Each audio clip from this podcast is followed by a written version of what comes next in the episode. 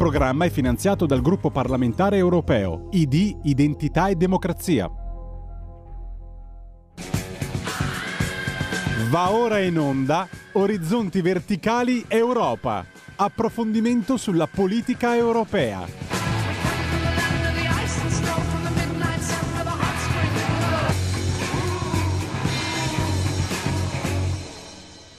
Buongiorno, ben ritrovate, ben ritrovati. Scusate, scusate il ritardo, però qua eh, ormai l'abbiamo definito, siamo puntualmente in ritardo. Così, ecco, così se qualcuno si lamenta del fatto che non sono le 9.30 ma sono le 9.47 con eh, imperdonabili 17 minuti di ritardo, ma questa è la vita, eh, non è colpa mia, è colpa del palinsesto che inizia troppo presto e quindi lamentatevi col direttore di Radio Libertà e non con il sottoscritto.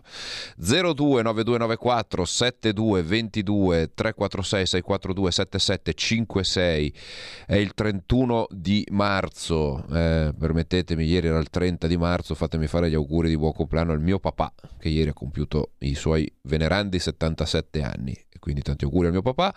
E chiudiamo questa parentesi di Radio Cazzi Miei e andiamo a fare invece quello che siamo qui per fare. Siamo qui per commentare le notizie che arrivano da, eh, da Bruxelles, le notizie che arrivano dal mondo, le notizie che arrivano dall'Italia.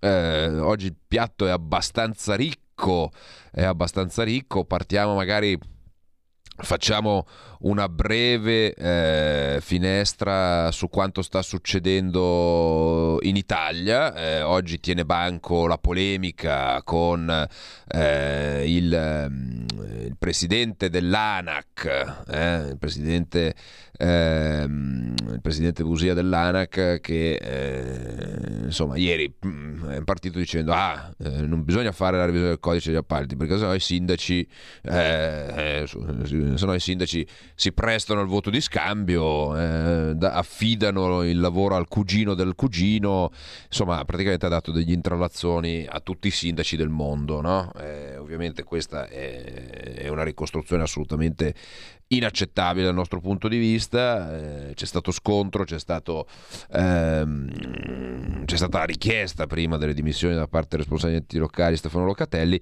e poi, poi insomma, il presidente Anaca ha, ritrattato un po' le sue dichiarazioni un po' arrembanti, specificando che i sindaci sono eroi, che i sindaci fanno egregiamente il loro lavoro, eccetera, eccetera, eccetera. Ma c'è anche un tema che si collega a questo di cui si sta parlando indirettamente, cioè la cosiddetta crisi del PNRR, perché abbiamo visto che a, Bruxelles il commissario Gentiloni, per, eh, per mano del, facendo il, diciamo così, il portavoce della Commissione in questo caso, ha detto che ancora la, la, la rata di 19 miliardi non, non è stata erogata perché ci sono delle perplessità, ci sono delle perplessità soprattutto sulla messa a terra dei progetti. Ora, eh, io non ricordo esattamente quando fu la prima volta che dicemmo che il piano nazionale di ripresa e resilienza così come era strutturato, ma già a livello europeo, quando si parlava di Recovery and Resilience Facility, eh, abbiamo detto, ribadito, scritto, interrogato che questo tipo di approccio avrebbe intasato le pubbliche amministrazioni. Guarda caso, dopo due anni, cosa succede? Che le, le amministrazioni sono intasate, fanno fatica i ministeri a mettere a terra i progetti, figuratevi piccoli comuni, sul quale poi apriamo una breve parentesi, e a Bruxelles eh, questa settimana si sono svegliati il problema non c'era col governo Draghi, evidentemente, anche se le difficoltà erano esattamente le stesse. Il problema, ovviamente, come ci si aspettava, arriva con un governo che non piace tantissimo alla burocrazia europea. Quindi, se non c'è un loro uomo di fiducia a rappresentarli, eh, tutto diventa pretesto per eh, sollevare obiezioni no? a partire dai due stadi, visto che ci sono due stadi che vengono contestati, quello di Venezia e quello di Firenze, vado a memoria, correggetemi se sbaglio, che peraltro erano già presenti nella prima bozza di piano presentata proprio da Draghi. Quindi verrebbe da chiedersi perché con Draghi andavano bene i soldi del PNRR per fare due stadi e invece con, eh, con il governo attuale no. Ecco, questo è un, è un, po', il tema. È un tema sul quale però bisogna eh, focalizzarsi e stare molto bene attenti, perché non c'è solo una questione di tempistiche, di tabelle da rispettare, c'è il tema, ne abbiamo parlato più volte, di come sia necessario, sia indispensabile avere una resa reale e concreta di questi soldi, perché ricordiamolo, il 60% di questi soldi sono presi a debito, non ce li regalano. Anche la parte a credito in qualche modo, cioè la parte, eh, scusate così, a fondo perduto, eh, in qualche modo la dobbiamo cacciare noi. Però è chiaro che sull'impatto del bilancio dello Stato è un'altra cosa. È un'altra cosa. Quindi è, è tutto un sistema che si innesta per portare... Ehm, per portare eh, finanziamenti sul, sul, territorio che però ripeto devono essere ben, eh, ben spesi eh, ben spesi. Lo dite solo dal momento della firma dell'avvocato eh, cosa del 2020 ci scrive Mari App Milano. Mari che ci ascolta dall'app a Milano. Ehm, sì questo è, è, è il tema. Sì, è da inizio proprio da quando si è iniziato a parlare di questo strumento. Noi abbiamo semplicemente detto delle cose di reputo banale e eh, incontrovertibile buonsenso. Fate attenzione a rovesciare questa mole di lavoro sulle pubbliche amministrazioni, in particolare sui, pub- sui piccoli comuni, sui comuni e sui piccoli comuni, perché non hanno la capacità di mettere a terra questi soldi. Ma spieghiamo, perché poi magari qualcuno dice ma come? Eh, come perché? Allora, spieghiamo brevemente. Eh, molti di voi lo sanno, molti di voi lavorano in amministrazione comunale, molti di voi hanno, hanno esperienza amministrativa, quindi quello che dirò eh, lo dirò in maniera molto, molto esemplificativa, molto, molto terra a terra per farmi capire anche da chi non ha mai messo dentro piede un comune neanche per rinnovare la carta d'identità. Come vengono dati questi soldi ai comuni? Eh, la tesoreria dello Stato decide che al comune di Rocca Cannuccia servono 200.000 euro per rifare l'illuminazione e quindi accredita 200.000 euro sul conto di Rocca Cannuccia per rifare l'illuminazione? No. Il, il ministero preposto, in questo caso sarebbe il Ministero delle Infrastrutture, deve emanare un bando. Il comune di Rocca Cannuccia deve presentare un progetto per quel bando. Il bando emette una graduatoria valutando i progetti una volta valutati i progetti, finanzia i progetti fino ad esaurimento della graduatoria. Ok? Una volta che si sono ottenuti i fondi per, eh, da graduatoria, non è mica finita lì, perché bisogna fare tutta la rendicontazione, bisogna fare tutte le procedure amministrative, bisogna fare tutte le pratiche burocratiche e soprattutto per quanto riguarda il PNRR bisogna presentare le fatture quietanzate, cioè bisogna pagare e poi avere i soldi. Quindi i comuni devono fare l'anticipo di cassa sostanzialmente in molti casi, non sempre, ma in molti casi. Comuni che spesso non ce li hanno questi soldi. Quindi cosa succede? Punto primo che il primo ostacolo è che molti comuni non hanno la capacità di progettare cioè non hanno la capacità di partecipare a questi bandi, che pur semplici che siano, se tu non hai il personale, se tu sei un piccolo comune con dei servizi aggregati, cioè che il tuo geometra comunale è in condivisione con altri 5 comuni e ce l'hai 10 ore alla settimana, non puoi fargli fare la progettazione, così come il segretario comunale che ti viene 3 ore alla settimana in comune, non puoi pretendere che ti faccia la progettazione e via discorrendo. I comuni più grossi ovviamente questo problema non ce l'hanno, ma siccome in Italia ci sono 7900 comuni, di questi più della la metà sono piccoli comuni, è chiaro che c'è un problema importante su come mettere a terra queste risorse. E poi c'è il secondo problema, appunto, che vi dicevo, che è quello delle fatture quietanzate, perché i comuni spesso non hanno la liquidità di cassa, cioè non hanno i soldini per pagare la fattura dell'elettricista che viene a cambiare le lampadine e poi andare dal ministero e dirgli adesso che ho fatto la fattura me la rimborsi, dovrebbe essere in qualche modo ehm, l'incontrario o quantomeno fatto il lavoro, emessa fattura, caro ministero, ti ho portato la fattura, pagala tu perché i soldi ce li hai tu invece che li anticipo e poi me li dai. E questo ovviamente non fa che creare ritardi su ritardi. 029294 7222 questo è per darvi è per darvi l'inquadramento del perché abbiamo chiesto più tempo, perché abbiamo chiesto più flessibilità, perché abbiamo sollevato delle obiezioni su un piano che è nato in tempi diversi rispetto a quello che viviamo in questi giorni e in queste ore. Però andiamo a vedere qualche altra notizia eh, di cui si sta parlando in queste, in queste, ore. In tutto questo ovviamente il nuovo codice per gli appalti a cosa serve? A velocizzare a sburocratizzare, a togliere quegli impedimenti del funzionario regionale nascosto in un ufficio, del funzionario ministeriale imboscato che siccome c'è il suo nome perché gli capita purtroppo di avere il nome, allora siccome lui non vuole firmare perché non vuole avere rogne, allora l'opera rimane ferma, allora il, l'infrastruttura non va avanti, allora il rifacimento della strada è bloccato, allora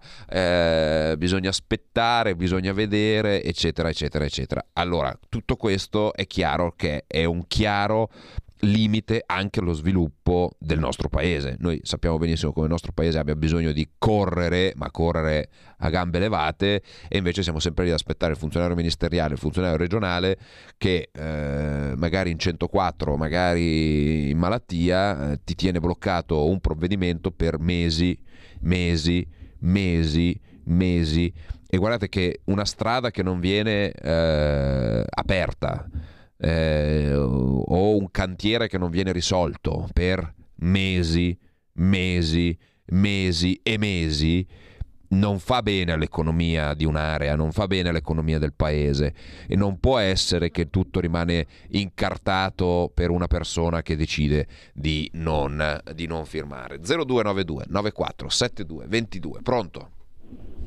Pronto Alessandro, sono attivo provincia di Brescia. Ciao, ben trovato. Ascolta, eh, allora, eh, considerato che questo PRRN, cavolo, è, è, un, è un, prestito che dobbiamo restituire, okay? dovremo creare un, un, introito dopo un domani per poterlo restituire. Se noi mettiamo le lampadine, per, come hai fatto tu l'esempio, come creiamo un, eh, un, eh, un, un, reddito per poterlo restituire? Dobbiamo creare un qualcosa che dobbiamo, dobbiamo avere la possibilità di creare reddito per poter restituire questo debito, altrimenti eh, dove andiamo a finire? Avremo sempre debiti su debiti io non, non, riesco a capire, io faccio il commerciante, ho fatto l'operaio, ho fatto tutto, io faccio i conti della serva, a me, a me serve, serve la, la, praticità delle cose. Se io non creo un reddito, come faccio a rimborsare un debito? Eh certo, è chiarissimo, chiarissimo, grazie, ma è proprio per quello che noi predichiamo continuamente attenzione, proprio per questo motivo qui. Ehm, io faccio sempre un po' l'esempio delle palestre o degli asili eh, però ve lo faccio fra un minuto così andiamo in pubblicità e non interrompiamo il ragionamento. La tua radio è ascoltabile anche con la televisione in digitale. Sul telecomando della televisione digitale o del tuo ricevitore digitale puoi scegliere se vedere la TV o ascoltare la radio. Risintonizza i canali radio e troverai anche Radio Libertà, canale 252.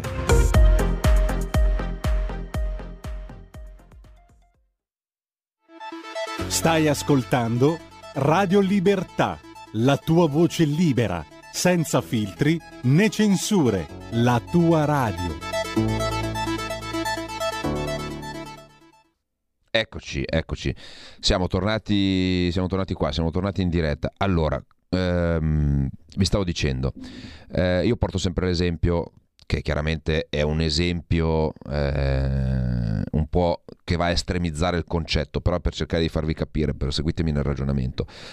Eh, sono stati presentati in questi, in questi primi anni, primi due anni di PNRR, un sacco di progetti da parte dei comuni eh, di scuole, scuole materne, asili per l'infanzia, palestre, tutti progetti molto belli, tutti progetti fantastici, progetti che avevano un'unica grande caratteristica, quello di essere pronti nei cassetti dei comuni che aspettavano solo di essere in qualche modo finanziati e siccome i governi precedenti hanno detto bisogna fare ampress ampress come dicono a Bolzano Nord eh, e hanno in qualche modo chiesto alle amministrazioni pubbliche di tirare fuori tutto quello che c'era di pronto, soprattutto il primo governo che ha veramente caricato tutto quello che c'era nei cassetti dei vari ministeri, l'ha caricato in una carriola e l'ha rovesciato a Bruxelles con eh, anche dei risultati quantomeno eh, discutibili.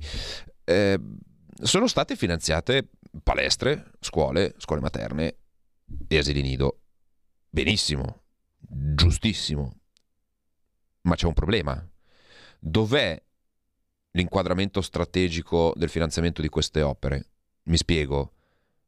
La palestra finanziata nel comune di Rocca Cannuccia, che oggi venne inaugurata in pompa magna dal sindaco e da tutti quanti perché è un'opera bella per il paese, ha un piano industriale, ha un piano economico di redditività, pur essendo, una, un'impresa, pur essendo una, un'opera pubblica però che ha un termine di 5-10 anni. Cioè io in quella palestra riesco a fare delle attività per farla sostenere con, economicamente, che ne so, ci vanno le associazioni private a fare gli allenamenti al pomeriggio, pagano un piccolo affitto e quindi riesco a coprire delle spese, piuttosto che la do in gestione a un privato che la fa usare alla scuola, però la fa usare anche per farci la palestra per quelli che abitano in quel comune. Questo è stato fatto perché altrimenti cosa succede? Oggi inauguriamo la palestra con i soldi del PNRR. Fra dieci anni, quello stesso sindaco, o chi dopo di lui, più facile chi dopo di lui, dovrà andare col cappello in mano in regione piuttosto che al ministero a chiedere quattro soldini perché c'è il tetto che viene giù acqua e bisogna fare la manutenzione. Allora, quei soldi del PNRR, vi faccio una domanda, sono stati spesi bene o non sono serviti a nulla. Io credo che così facendo stiamo buttando un po' troppi soldi e quindi per questo che continuiamo a dire alla Commissione europea, piano, calma, spendere 750 miliardi di euro entro il 2026 a livello europeo sono troppi, soprattutto perché non dimentichiamo, non dimentichiamo che noi già siamo in ritardo sulla spesa dei fondi strutturali classici, cioè sulla politica di coesione sul Fondo Sociale Europeo, eh, eccetera, cioè su tutta la politica economica e finanziaria che arriva dall'Unione Europea, cioè su tutta la finanza agevolata che arriva dall'Unione Europea che passa attraverso i ministeri e le regioni. Già noi siamo quelli che spendono di meno perché abbiamo delle difficoltà a mettere a terra, eh, a terra i progetti. Ma proprio conoscendo questa difficoltà, il fatto di dire non puoi sommare, cioè non puoi finanziare lo stesso progetto, cioè guardate la, la, la miopia e l'ottusità nell'affrontare i problemi. Io sono Bruxelles, vedo l'Italia e dico, Italia, tu fai già fatica a spendere i soldi che ti do normalmente in una situazione normale. Allora sai che c'è? Ti obbligo, perché lo faccio con tutti i paesi, a finanziare progetti che se vuoi finanziare col PNRR li finanzi col PNRR, ma non puoi finanziare lo stesso progetto con la politica di coesione e con i fondi PNRR. Cosa vuol dire? Vuol dire raddoppiare ulteriormente il lavoro per ottenere che cosa? Per ottenere una farraginosità nella progettazione e nella presentazione dei progetti che porterà inevitabilmente a un disastro. Pronto?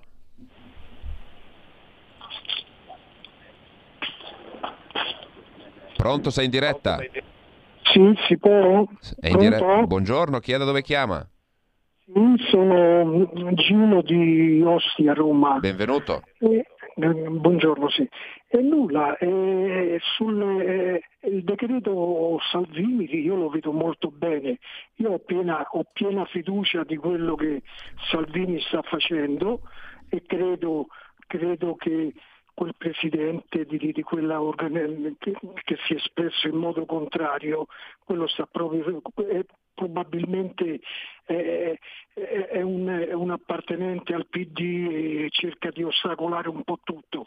Beh, per me sta facendo molto molto bene, di, dal ponte sullo stretto di Messina a, a, a voler velocizzare tutti questi lavori che ci sono da fare.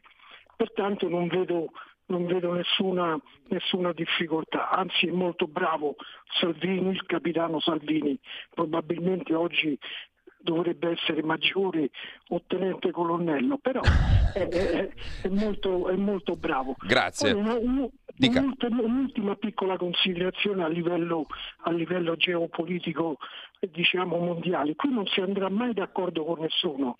Sistemi autarchici, Russia, India, Pakistan, sistemi comunisti, Cina, Corea del Nord, in Africa sistemi dittatoriali, lo stesso in Sud America.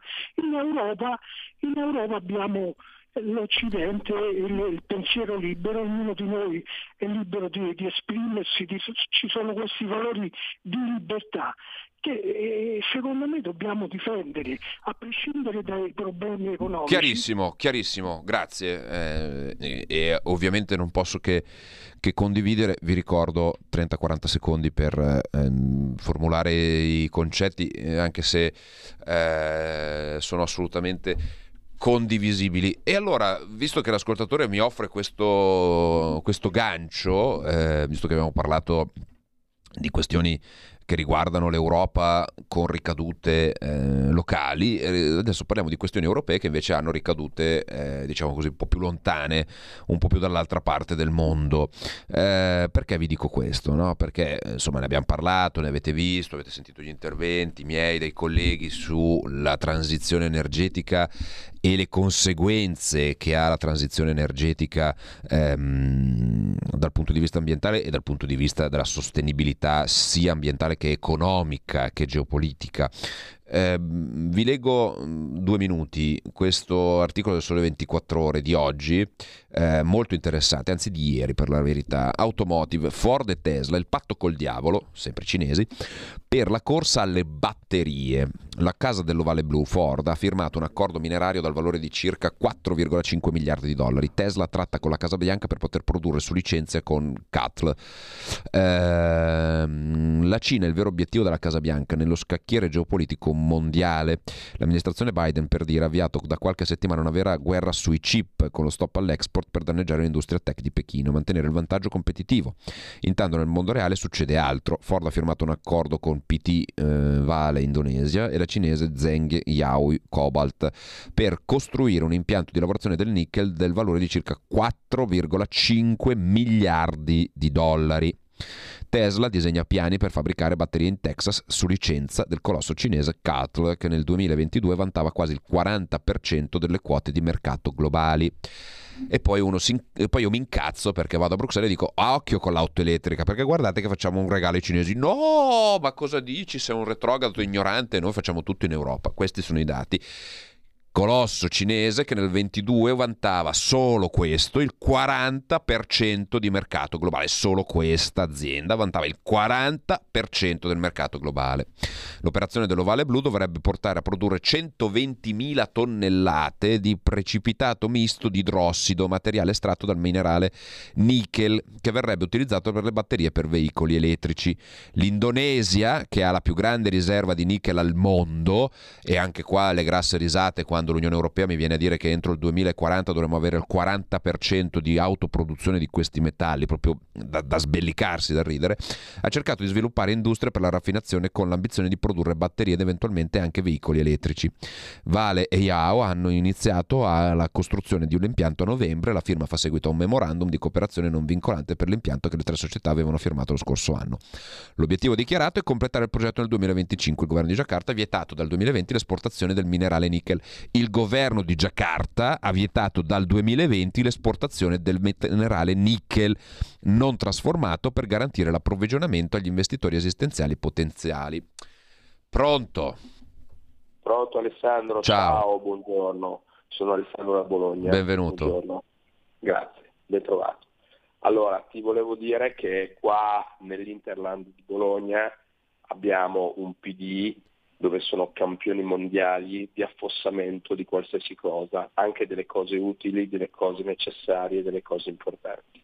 Tu pensa che qui dove sono io, eh, la parrocchia aveva necessità di costruire un altro campo da calcio perché ci sono più di 200 ragazzini che giocano a calcio, invece che, che fare i fannulloni, che non fare niente, che fare dei disastri in giro, eh, tutti giocano a calcio e si divertono un sacco avevo trovato, visto che non c'è più spazio nelle strutture eh, della, della, parrocchia, eh, avevo trovato un posto, eh, un, campo da calcio dismesso del comune, dove il comune non ci fa niente, e ho detto scusate, ce lo date in gestione, come parrocchia vengono investiti 200.000 euro, si rifà tutto e poi lo utilizziamo per i ragazzi, non solo per i ragazzi della parrocchia e del calcio, ma anche per gli altri secondo certe modalità.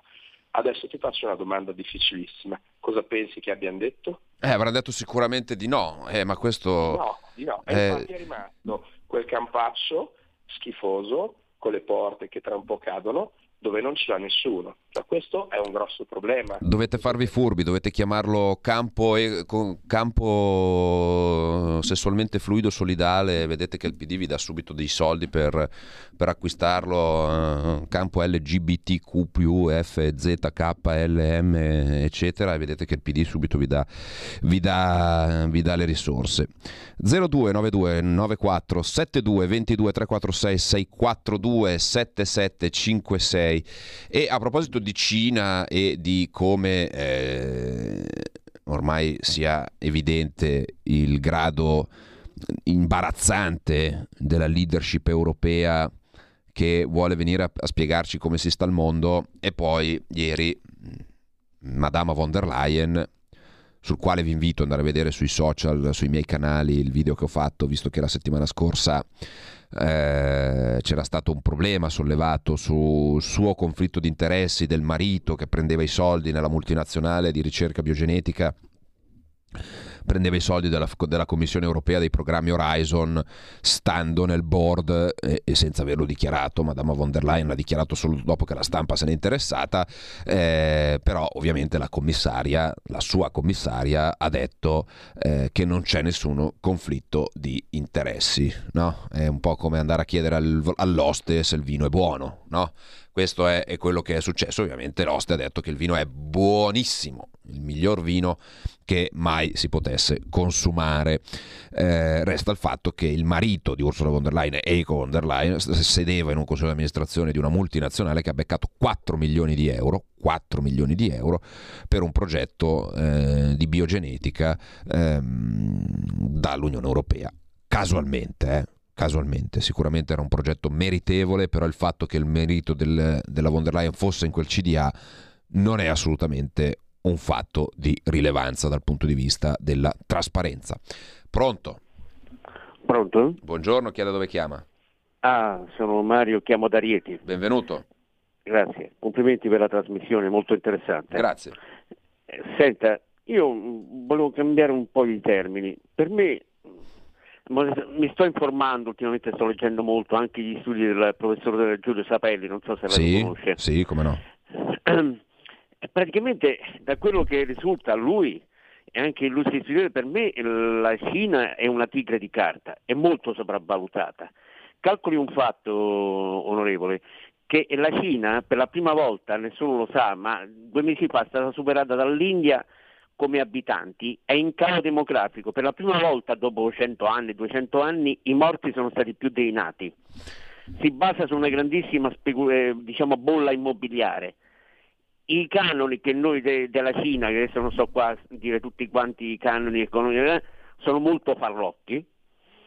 E quello che è più importante è che per me l'Europa dovrebbe puntare su un altro player molto importante, che è retto da una decina d'anni da un schifosissimo, secondo loro, governo populista di destra, che è quello di Narendra Modi in India, che negli ultimi dieci anni, la informo, ha levato ben 120 milioni di indiani dalla povertà assoluta, ha elettrificato tutto quanto il paese, lo sta modernizzando, nel campo dell'informatica l'India è all'avanguardia.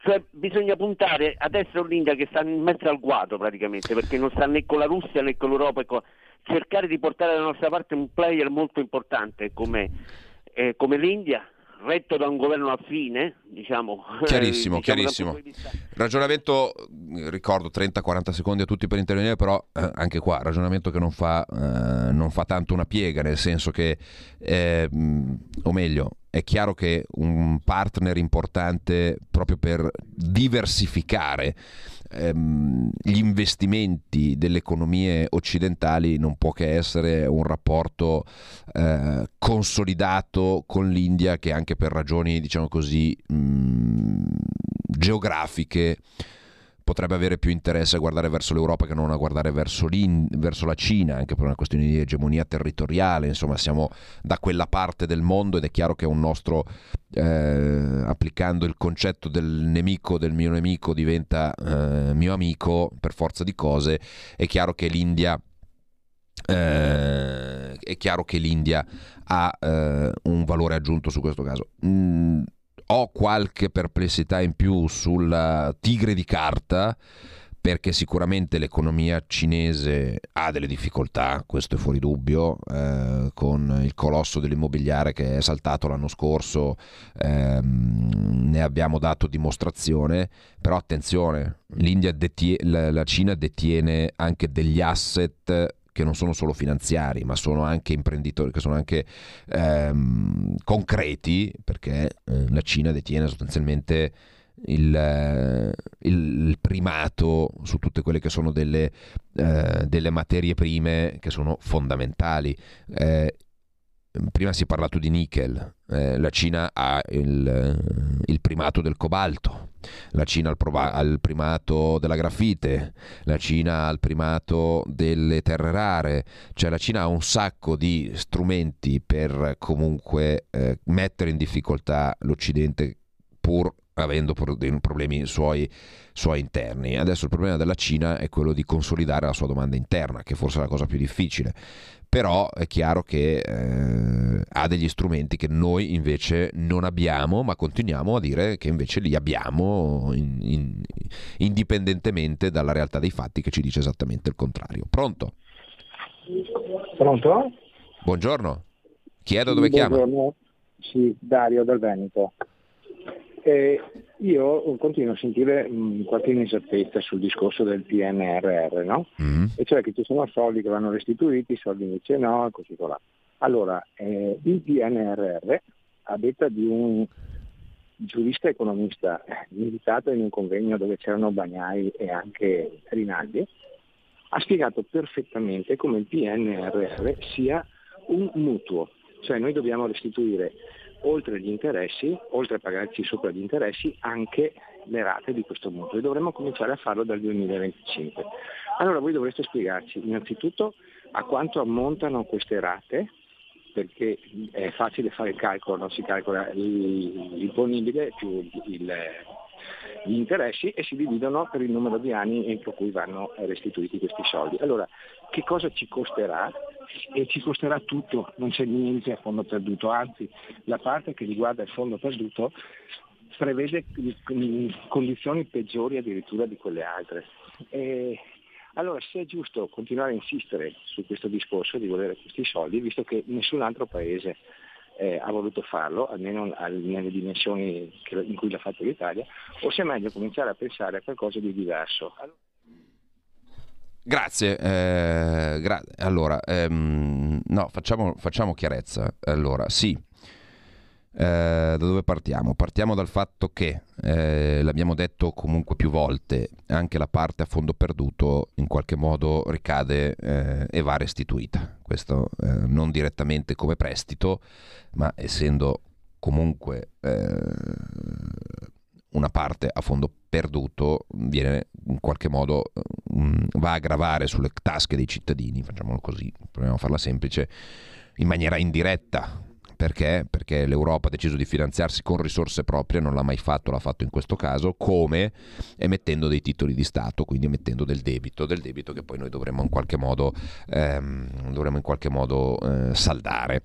Ehm, abbiamo posto delle domande, ma già dall'inizio mi ricordo degli interventi proprio di Bagnai in aula al Senato chiedendo perché, mentre tutti gli stati prendevano la parte sostanzialmente a fondo perduto, lasciando perdere la parte a debito,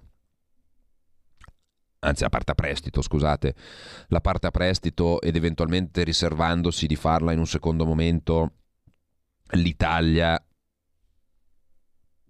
Conte prima e Mario Draghi dopo, che hanno siglato gli accordi, hanno detto no, prendiamo tutto subito, anzi prendiamo prima la parte in prestito e poi la parte a fondo perduto dopo.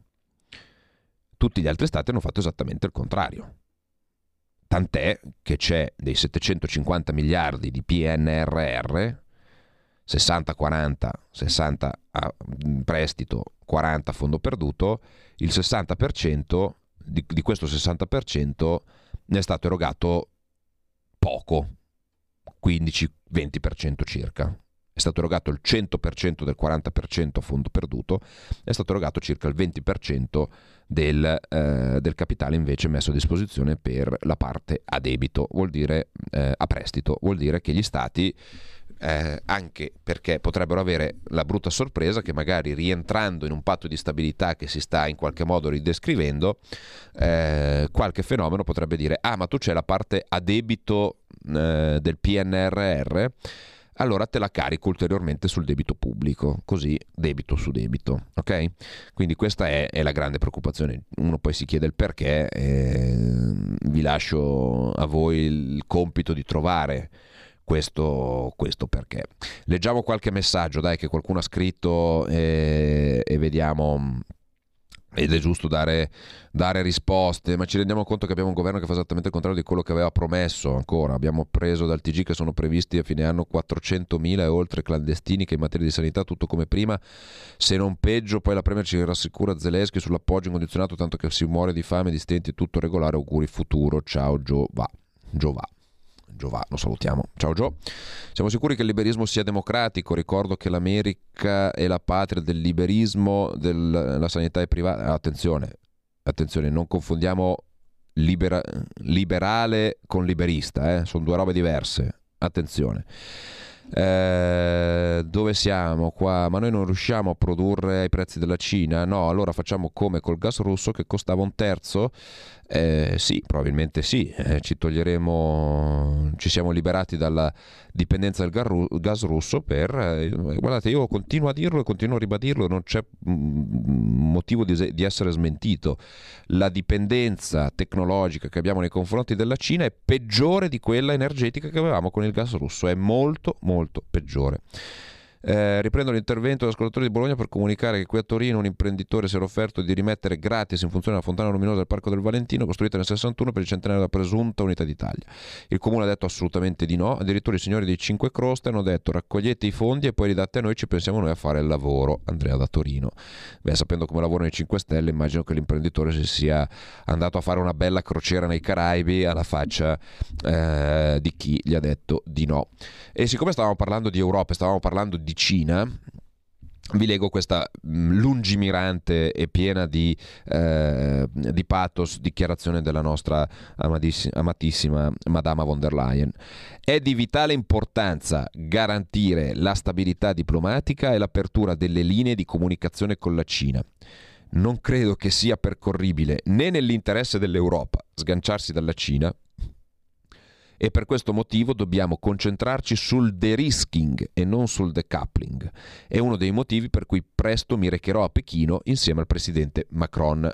Col cappello in mano lo aggiungiamo noi, ma è chiaro che il tenore della dichiarazione è questo. Lo ha detto la presidente della Commissione Ursula von der Leyen intervenendo sui rapporti tra UE e Cina.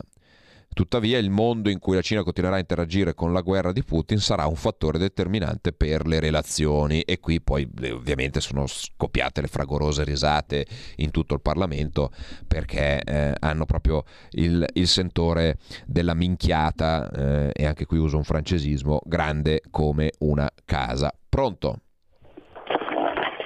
Sì, pronto, buongiorno, sono Fabrizio di Ciao Fabrizio. Allora, nella questione del PNR no, e di questa montagna di soldi che di punto in bianco con la faccenda della pandemia ci hanno dato la libertà di spendere. Allora, eh, prima di tutto mi dà l'impressione che sia non più il guinzaglio che ci, tenevamo, che ci teneva prima l'Europa, ma questa qua diventi proprio una catena, una catena ai piedi, alle mani. Praticamente ci stanno riempiendo di debiti sapendo che noi abbiamo uno dei più grandi risparmi bancari privati di tutto il mondo, siamo i secondi dopo il Giappone. E secondo me la manovra è semplice, gli diamo quattro soldi a questi qui che hanno un sacco di infrastrutture da costruire, da mantenere e così, e poi alla fine, fra 4-5 anni, faranno un bel patto di stabilità dove, come dice lei, ci diranno no, questo qua è debito pubblico, ce lo dovete restituire magari velocemente, magari le condizioni che decidiamo noi Pertanto quello che penso io era che una cosa del genere andava fatta, se noi abbiamo bisogno di spendere spendiamo i soldi che abbiamo, altrimenti cerchiamo di utilizzare e fare un debito pubblico ma che sia nostro, che non vada di nuovo in mano all'Europa. Per me questa qua sarà una mega fregatura perché andremo a fare anche cose che non servono perché mi dà l'impressione eh certo. che qui ci hanno lasciato spendere e non sappiamo neanche come spenderli. No, no, peggio, ci hanno detto loro come spenderli. Eh, noi gli diciamo che li stiamo spendendo come vogliono loro e comunque non va bene uguale, eh, che è anche peggio e eh, giustamente uno diceva perché invece di prendere tutti questi soldi del PNRR non abbiamo fatto, visto che sono andati alla grandissima, non so se avete seguito un po' all'inizio del mese di marzo c'è stata l'emissione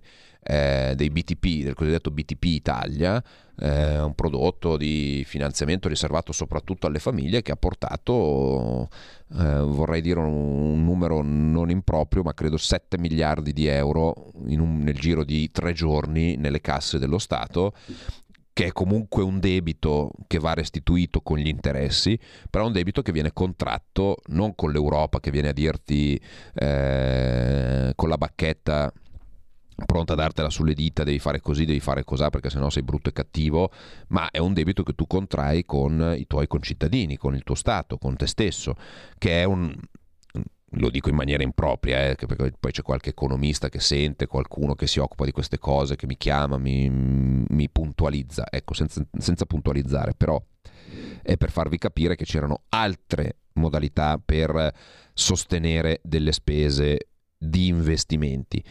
Il problema è che io continuo a avere la preoccupazione che questi che dovrebbero essere appunto soldi spesi per fare degli investimenti in realtà siano soldi spesi per fare altro debito e guardate che sulla situazione della casa ne abbiamo già parlato, la preoccupazione è proprio quella. È la preoccupazione di dire, ah, tu non approvi la direttiva sulla casa, cioè non applichi la direttiva sulla casa eh, come la voglio io, e allora io non ti do più, non ti do più i soldi, oppure peggio metto delle regole di vincolo di bilancio, di patto di stabilità, di esposizione debito, PIL, eccetera, eccetera. Cioè, l'obiettivo è sempre quello.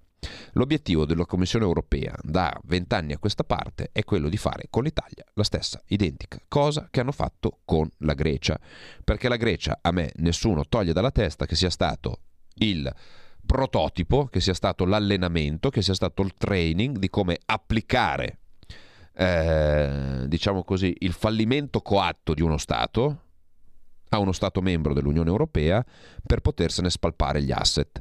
Perché è chiaro che la, la piccola, e lo dico senza, senza essere offensivo, ma economicamente insignificante Grecia, sul quale poi anche le banche, le banche tedesche, eh, insomma, qualche responsabilità ce l'avevano, ehm, ha dato un contributo eh, importante ad affossare questo Stato. Ed è proprio la sensazione che viene che la Grecia sia stato un po' mm, il test. Si può far, eh, far, fare un fallimento coatto ad uno Stato e spolparlo di tutti i suoi beni? Sì, può, posto. Allora replichiamo su vasta scala. E qual è quello Stato sul quale ci sono delle difficoltà? Perché non stiamo qui a dire che siamo senza macchia e senza colpa abbiamo delle responsabilità per cui il nostro Stato non funziona, ma vogliamo avere anche la libertà di poter affrontare questi problemi e risolverceli da soli senza che arrivi qualche pirla col dito puntato a dirci dovete fare così, dovete fare cos'ha. Questo è il vero pericolo che dobbiamo scongiurare e dobbiamo iniziare a, ragionare del fatto che l'anno prossimo si vota per le elezioni europee e che qualcuno ha le idee molto ben chiare su dove vogliamo andare e qualcun altro invece ha esattamente le idee ben chiare su andare sul lato opposto. Sono le 10.30, il tempo è eh, finistro, eh, sì, eh, è finito. Qualcuno mi scrive che eh, il discorso PNRR che sto facendo sto dicendo un sacco di cazzate. Probabilmente, sicuramente. Ehm, ne dico tante, hai voglia. Eh, ringrazio tutti quelli che hanno chiamato e scritto, ringrazio Federico in sala macchine per eh, la regia tecnica. L'appuntamento è, eh, a Dio piacendo, lunedì con eh, Orizzonti Verticali e ovviamente torneremo a parlare del fatto che eh, abbiamo qualche problema da risolvere. Grazie a tutti, buon ascolto con Radio Libertà da Alessandro Panza, si chiude. Avete ascoltato Orizzonti Verticali Europa. Il programma è finanziato dal gruppo parlamentare europeo ID Identità e Democrazia